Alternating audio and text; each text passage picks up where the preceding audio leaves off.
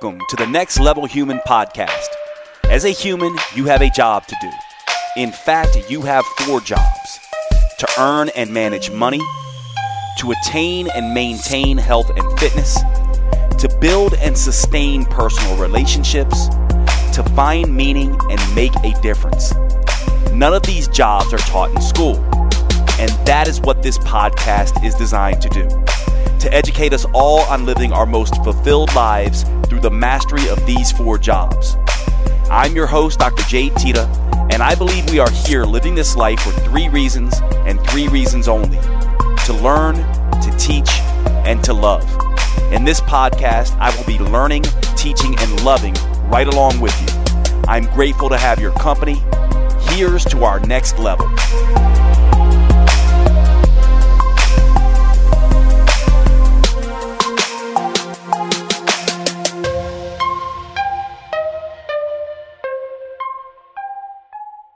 Okay, welcome to today's show. Today we're going to be talking about something that's been coming up a lot for me, and obviously many of you were introduced uh, to me through these concepts and uh, have used these concepts successfully. But I haven't done a dedicated podcast to this yet, and so I'm going to do it now. And this is the concept of metabolic damage.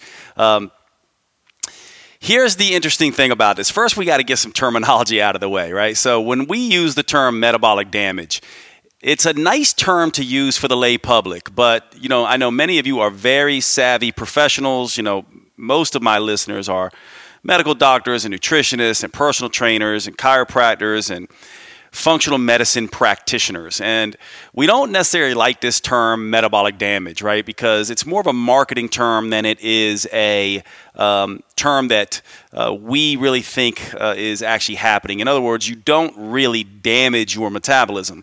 Much of what is happening with sort of this overtraining situation has to do with the fact that the metabolism is just doing what it naturally does. And so is that really damage per se? However, it is a very descriptive term for the layperson, and they certainly feel as if their metabolism is damaged. Now, at the same time, um, if you have a disease and you actually have been diagnosed with something like Hashimoto's thyroiditis or adrenal insufficiency or something like that, these diagnoses, or an autoimmune condition, which oftentimes comes along with overtraining, then we call that a metabolic disease. That's also a form of metabolic damage. And so there is some nuance in here and a little bit of semantics. But really, when we talk about metabolic damage, we're talking about several different things. Uh, we're talking about maybe overtraining, the different stages of overtraining in an athlete. We're talking about, about things like adrenal fatigue, which, again, is not a diagnostic term. It's more of a descriptive term. And because there's several different aspects of this and there's no real clinical diagnosis or real um, sort of specific diagnosis, we rely on clinical terms to uh, and clinical frameworks to describe this stuff. And so metabolic damage uh, sort of falls under this. And under this rubric, we'll talk about adrenal fatigue as being synonymous with metabolic damage, and even over the different stages of overtraining in athletes being synonymous with this sort of metabolic damage model. So let's go through the model real quick, and then I want to focus today on mainly how to train and exercise to overcome um, some of what's happening. So to me, I like to conceptualize this, and many of you know me through the conceptualization of the different stages of, quote, metabolic damage. And so let's go through these really quickly. The first stage is a very normal stage. In fact, every single person who's ever dieted using any variation of eat less, exercise more, whether it's a keto diet and lots of exercise, whether it's just your standard low-calorie diet and lots of cardio, or any of these diets that are essentially cutting down calories and ramping up output, every single person who does this eat less, exercise more model will at some point, typically within about two weeks, confront Um, this metabolic con- uh, compensation or metabolic adaptation. And essentially what this is, is that when the body, which can best be described as one big stress barometer, that's what the metabolism is. It's measuring stress, and then it's instituting reactions uh, as a result of that. Now, the major evolutionary stress that our metabolism evolved with was the stress of starvation. So it has many, many different redundant mechanisms to keep us from starving. Some of those are raise hunger, um, raise cravings, uh, make our energy sort of uh, unpredictable and unstable. In other words, lower energy and lower fat burning, conserve the nutrients that we already have on our body. Many people know what this is. This is metabolic co- compensation. So after about two weeks of being in this eat less, exercise more state, you will begin to have changes in what I call H E C or SHMEC. H E C being H E C, hunger, energy, and craving. So I use this funny little acronym, H E C. I also use a funny little acronym, SHMEC, sleep, hunger, mood, energy, and cravings, are sort of these different biofeedback signals that we can tap into to let us know when our metabolism is under stress or not. So when the metabolism starts to compensate for the first time, you will see changes in hunger and energy and cravings, and a slowdown in metabolic rate, the ability to burn fat. And so most people, when they encounter this, most people will simply relent. The urges that the body is putting out are too strong, and so they stop exercising, they start overeating, and they just stop altogether. This is sort of the sort of typical thing that we understand in the Western world, where we see all these people, spring comes and they decide they're going to go on a diet and get in shape, and you see them all running around like squirrels, you know, out jogging for the first week in spring, and by the second week in spring, they're all gone, all back to eating donuts and burgers and pizza and no more exercise because these urges were so great. However, there are certainly people, many of you listening to this, myself included, who can push beyond this and have some self-discipline. And so if you keep doing this eat less, exercise more approach, you can possibly, and I say can possibly, go into metabolic resistance. Now, when I say can possibly, this is just because many people don't actually ever get there because the gap that they are creating, the calorie gap, is not too big and not too extreme. So they are eating less and exercising more in a very narrow window, which I would actually refer to more directly as eat less, exercise less, where you're sort of cutting down calories as a result of very little food intake, but not exercising a whole lot, or eating more, exercising more, where yes, they're eating, they're exercising a ton, but they're also eating a ton.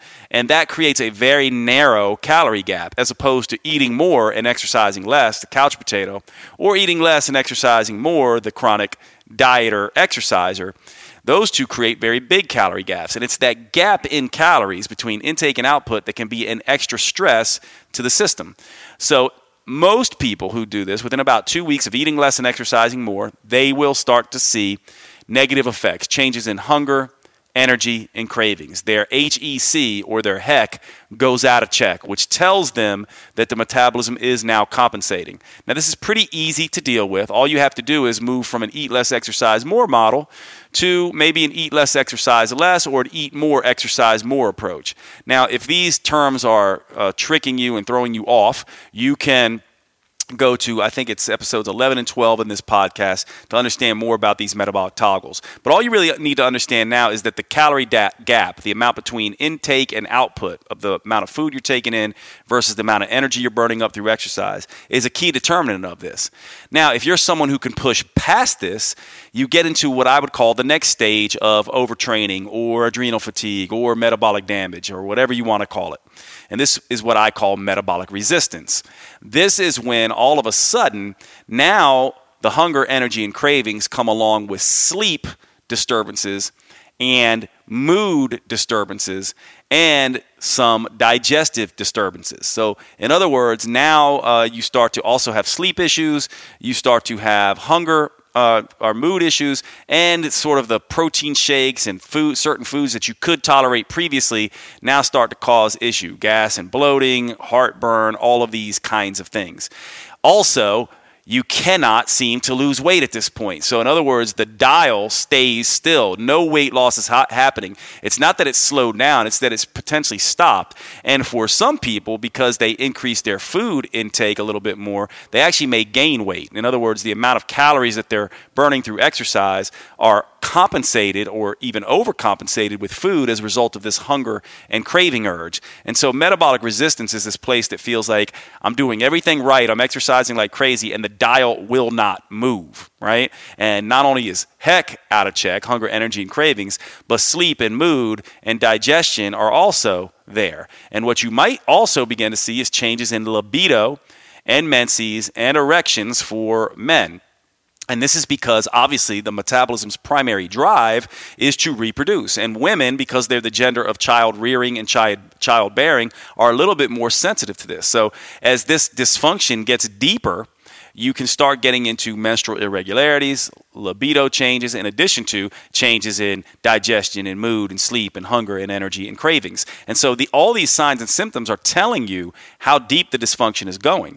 Um, you also can have changes in exercise performance and exercise recovery. In other words, that euphoric, relaxed feeling you used to get after a good workout turns into a drained sort of feeling where you just feel like your your your nervous system is kind of short-circuited, or you feel like you got monkey mind all the time and you're wired all the time. We often call this stage wired but tired. So you're fatigued but you're wired, right? Versus tired and tired. You're wired in the head but tired in the body. And then, of course, you can go into the next stage, what I, which I call metabolic dysfunction or metabolic disease. And this is where things start to get so um, dysfunctional that you actually start getting nutrient deficiencies. Your immune system starts to potentially um, attack certain tissues. So immune uh, issues start to pop up. Autoimmune conditions start to pop up. This is where you start actually getting into real diagnoses that the doctor can now pick up. If I run blood labs on you, I can start picking this stuff up. And so these different stages are sort of important to understand. And if you understand these stages, this takes into account some of the research on overtraining in athletes. It takes in, into account some of the issue with uh, nervous system function, hormone uh, dysfunction that we know what happens with cortisol and adrenaline and things like that, and also immune dysfunction. Now, this whole system we refer to in functional medicine as the, as the neuroendocrine immune system, the combination of the nervous system, the hormone system, and the immune system whenever you push the body too far. So now let's say that you've gotten to this place. We talked about metabolic compensation, stage one. That's pretty easy to deal with. You just move to a narrow, a more narrow calorie gap, and you can keep doing what you're doing. Once you get into metabolic resistance and the dysfunction has gone that deep, what you need to do now is kind of jump back and forth between a period of time where you're eating less and exercising less, like maybe a traditional Parisian or European or traditional hunter-gatherer. They're walking a lot, but they're not doing a lot of CrossFit and crazy exercise, and they're not eating much. And then jumping back and forth between an athlete, right? So you kind of toggle and jump back and forth between these two toggles, spending part of the time in sort of an intense workout phase and part of the time in sort of a relaxing phase. And many women can do this with their menstrual cycle too, by the way. Training when estrogen levels are high, they can essentially train harder and eat more uh, during that part of the menstrual cycle. And uh, they can do the opposite when in and around menses, where they can eat less and exercise less.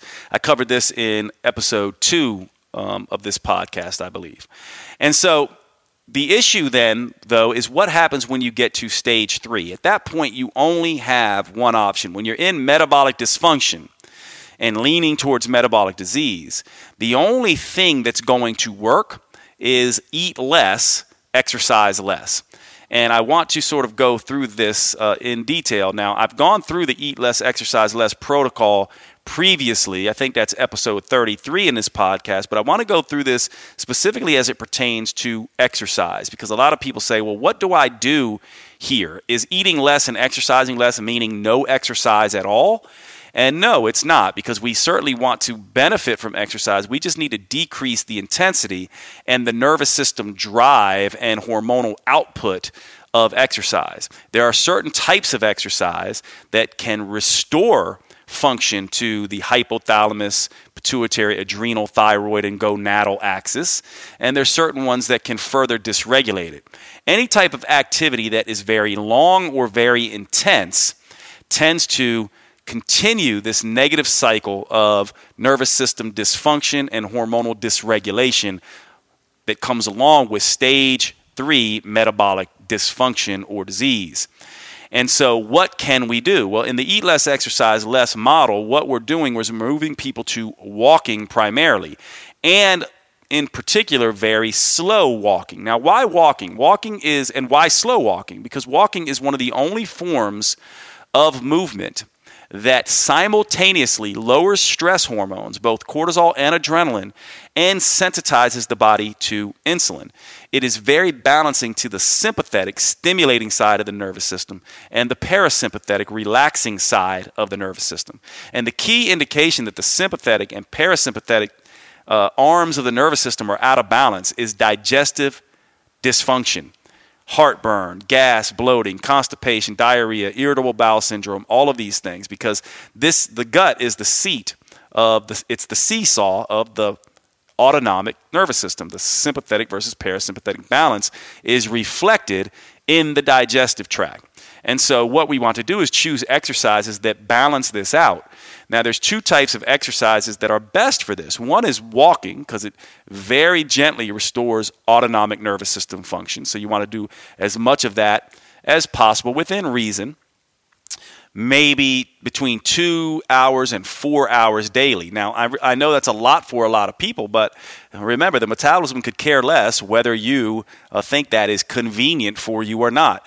Uh, what you're doing is you're giving up all the other intense stuff that you probably be spending one not, one hour, ninety minutes in the gym anyway, and all you're doing is adding another thirty minutes, and you're walking, preferably out in nature, in green settings. This is woo-saw walking. If you're on a treadmill, this is less than, you know, three miles per hour on the treadmill. By the way, woo-saw, I don't know if you guys know that reference. I use that a lot, but remember the old movie Bad Boys with uh, Will Smith and I think Martin Lawrence, and there's this part of that movie where they're Their sergeant, their two cops, their sergeant is, you know, essentially uh, taking a meditation course. And he's basically in the office trying to calm down, saying, woo-sa, woo-sa. So it's just a way of telling you to relax, very woo-sa-based relaxing or om-based relaxing. This is relaxing walking, not trying to power walk with dumbbells in your hand or, you know, a pack of weights on while you're doing it. This is breathing, relaxing, smelling the roses, walking the dog, talking to your significant other, just chill time. Now, the other thing that can work well here is a form of interval training. And to me, it's the original form of interval training, and that is traditional sets, reps, weight training. This is one of the best things you can do for balancing the sympathetic, parasympathetic nervous system. When you exert yourself in one of these traditional weight training type of workouts, what you're doing is you're spending time under tension.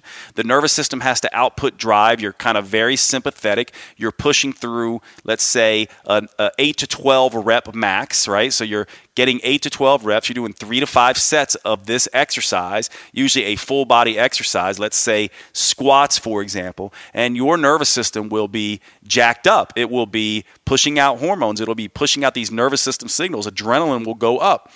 Your body will be exerting major force. You rack that weight, and then you take a long rest period. There isn't any going and running on the treadmill. There's no doing a bunch of burpees. There's no, you know, juggling or doing, you know, hula hoops or all this stuff that you see nowadays and kettlebell swings in between. That stuff can be great if you are not in metabolic dysfunction, right? But if you if you're in metabolic dysfunction, you can't tolerate that. You need time for the parasympathetic system to get some exercise too. You need the brain and nervous system and hormone system to calm down. And so this time between sets, this three to five minutes between sets, and I would say that's basically where you want to be, between two minutes at a minimum and five minutes at a maximum after a hard set of traditional weight training. It's time for your parasympathetic nervous system to kick into gear. Now, you could do some nice relaxing stretching here, but the idea is to exert, get out of breath, get your body straining under heavy weight, and then rest for a period of time where now the parasympathetic nervous system helps you recover. Then you repeat it. Now the sympathetic kicks in, then the parasympathetic kicks in. Then you repeat it. The sympathetic kicks in, and the parasympathetic kicks in. And this trains the body to get out of this stuck nervous system overdrive. So walking is very calming,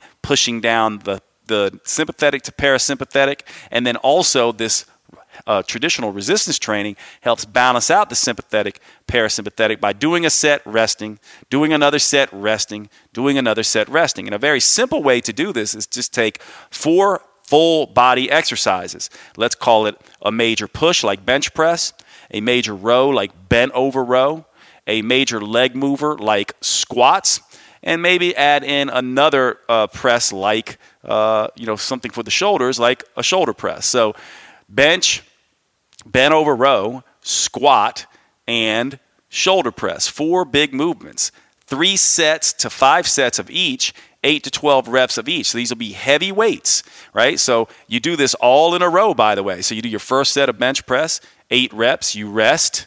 You do your second, you rest two to five minutes. You do your second set of bench press, you rest, take this long rest. In between, you can be doing self-stretching or that kind of stuff, or just nice walking and breathing, meditative type of recovery. You do three to five sets of that, then you move on to the next exercise, and you maybe move on to bent over row, and you do the same thing there. Push, rest, push, rest, push, rest.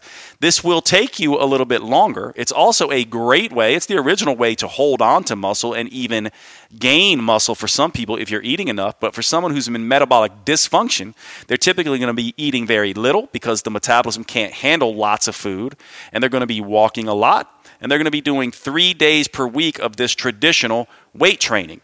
And we're typically going to do this for anywhere from two weeks at a minimum to maybe eight weeks at a maximum. And hopefully by that time, the system is recovered, the body moves out of metabolic dysfunction and gets back into normal metabolism. Where now, and how would they know? Well, their libido comes back, their menses comes back, the digestive disturbances lessen or disappear altogether, the wired but tired situation goes away, they start to sleep better, they start having more energy, and then they can begin to go backwards from there. So then they go into the metabolic resistance protocol, because remember, you don't want to just, okay, now I'm better, now I'm going to use up all this energy again. What you do is you go back in, you say, okay, now I'm going to put in some eat more, exercise more, athletic type training for two weeks maybe, and then I'll come back to this eat less, exercise less type training until you are completely recovered.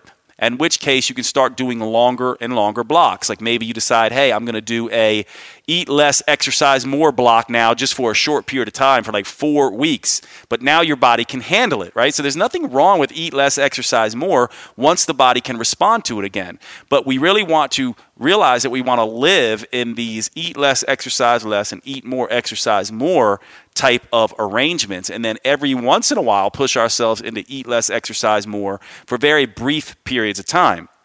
But we have to work backwards from there. And a couple other caveats before I end this. I don't want to ramble on, but there's a couple ways that you can see how well you're doing with this and see how dysfunctional your uh, nervous system is when you start this traditional weight training. When you undergo a heavy set of weight training, your heart rate should go up. This is the idea of a sympathetic response. You can take your heart rate or even wear a heart rate monitor, and what you'll see is, let's say your heart rate spikes up to one twenty, one thirty when you do this set of squats or maybe more. Once you rest, within a minute, your heart rate should drop about thirty beats or so. Within two minutes, it should be near your resting heart rate before you started that particular set. Now, if you are in severe metabolic dysfunction, it will stay elevated for longer. You also can use this to tell when to stop the workout or to ease up on some of the intensity, because if the workout is too intense, it will start out spiking and then lowering and then spiking and then lowering. Then all of a sudden, it will stay up and not fall. So you want to use this heart rate recovery as an indication of not over-exerting yourself. Likewise, you can use things like the Oura Ring, which is something that I wear, that tells you your heart rate variability day to day, which can tell you if you are making progress on your recovery out of metabolic dysfunction into metabolic resistance, into metabolic compensation, and into normal metabolic function. The heart rate variability is a direct measure that we now have available to us to measure sympathetic versus parasympathetic response. And you can see with this tool, once you recover from this, which can take some time, and by the way, some people say, Jade, what's the longest it's taken you to get someone out of sort of this metabolic, uh, you know, sort of dysfunction? Typically, it's going to take three months minimum to nine months, or three months maximum to nine months maximum. Right? So I've worked with people up to nine months where they really had to just traditional weight training, lots of walking and eating. And part of the reason it took them so long is because they wouldn't uh, relent. Their brain, sometimes the brain is our worst enemy, that we think we have to do these things. So they kept slipping back into cutting calories way too much, or every now and then doing a hot yoga class, and it was just too much for them. So typically when people do this and they actually follow this protocol and do just the walking, just the traditional weight training, and this eat less, exercise less protocol, it doesn't take long. And by the way, briefly, I've covered this before, but briefly, the the eat less part is very important because the digestive system can't handle a lot of this food anyway. Typically, people who've gotten this far into metabolic dysfunction have multiple allergies and sensitivities to food. They're dealing with heartburn or diarrhea and or constipation. They're dealing with lots of digestive issues. And so we take a lot of the food away. Sometimes these calories can be very low. But remember, a very low calorie diet without a ton of uh, nervous system output is very different than a very low calorie diet where you're trying to do athletic training. So it's just very, very different there. So these are the tools that you can use. Walking and traditional weight training, that's what you want to be focusing on with this metabolic sort of damage protocol. I'm going to stop there. I wanted this to be short and hopefully concise, and I will see you on the next podcast.